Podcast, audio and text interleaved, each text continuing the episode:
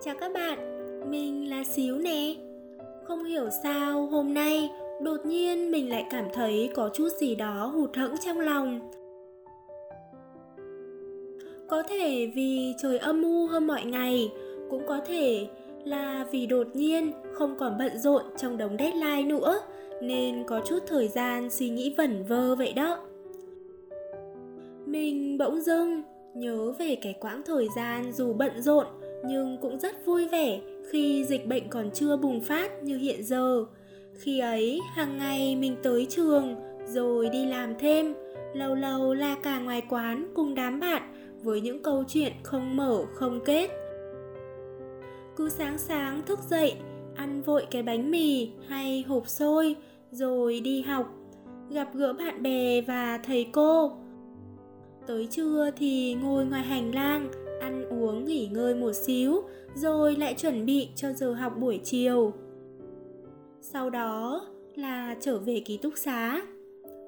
Chuỗi ngày lặp lại tưởng như vô cùng nhàm chán ấy thực ra lại là điều vô cùng xa xỉ ở thời điểm hiện tại. Kể từ khi dịch bệnh bùng phát thì mọi thứ đã thay đổi. Đã 6 tháng rồi nhỉ? Ừ, mình đã ở nhà 6 tháng rồi ấy.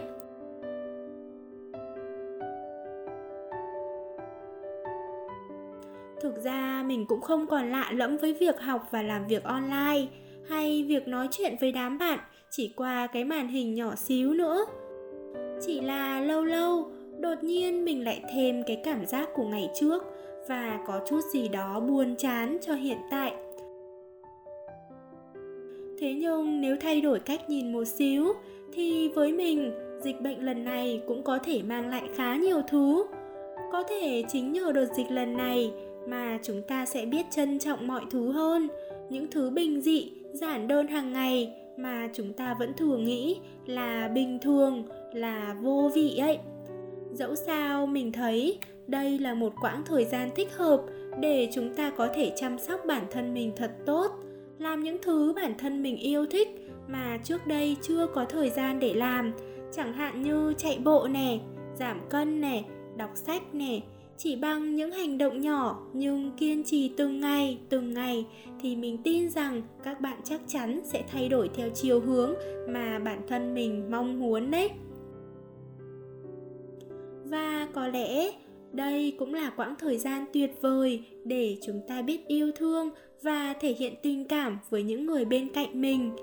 Gia đình nè, bạn bè nè, vì họ chính là những tài sản vô giá của chúng ta chỉ bằng một bữa cơm gia đình hay một cái ôm cũng sẽ khiến bố mẹ bạn rất ngạc nhiên, nhưng cũng vô cùng hạnh phúc đó. Còn với bạn bè thì gặp nhau và trò chuyện qua cái màn hình nhỏ xíu cũng có cái vui riêng mà nhỉ?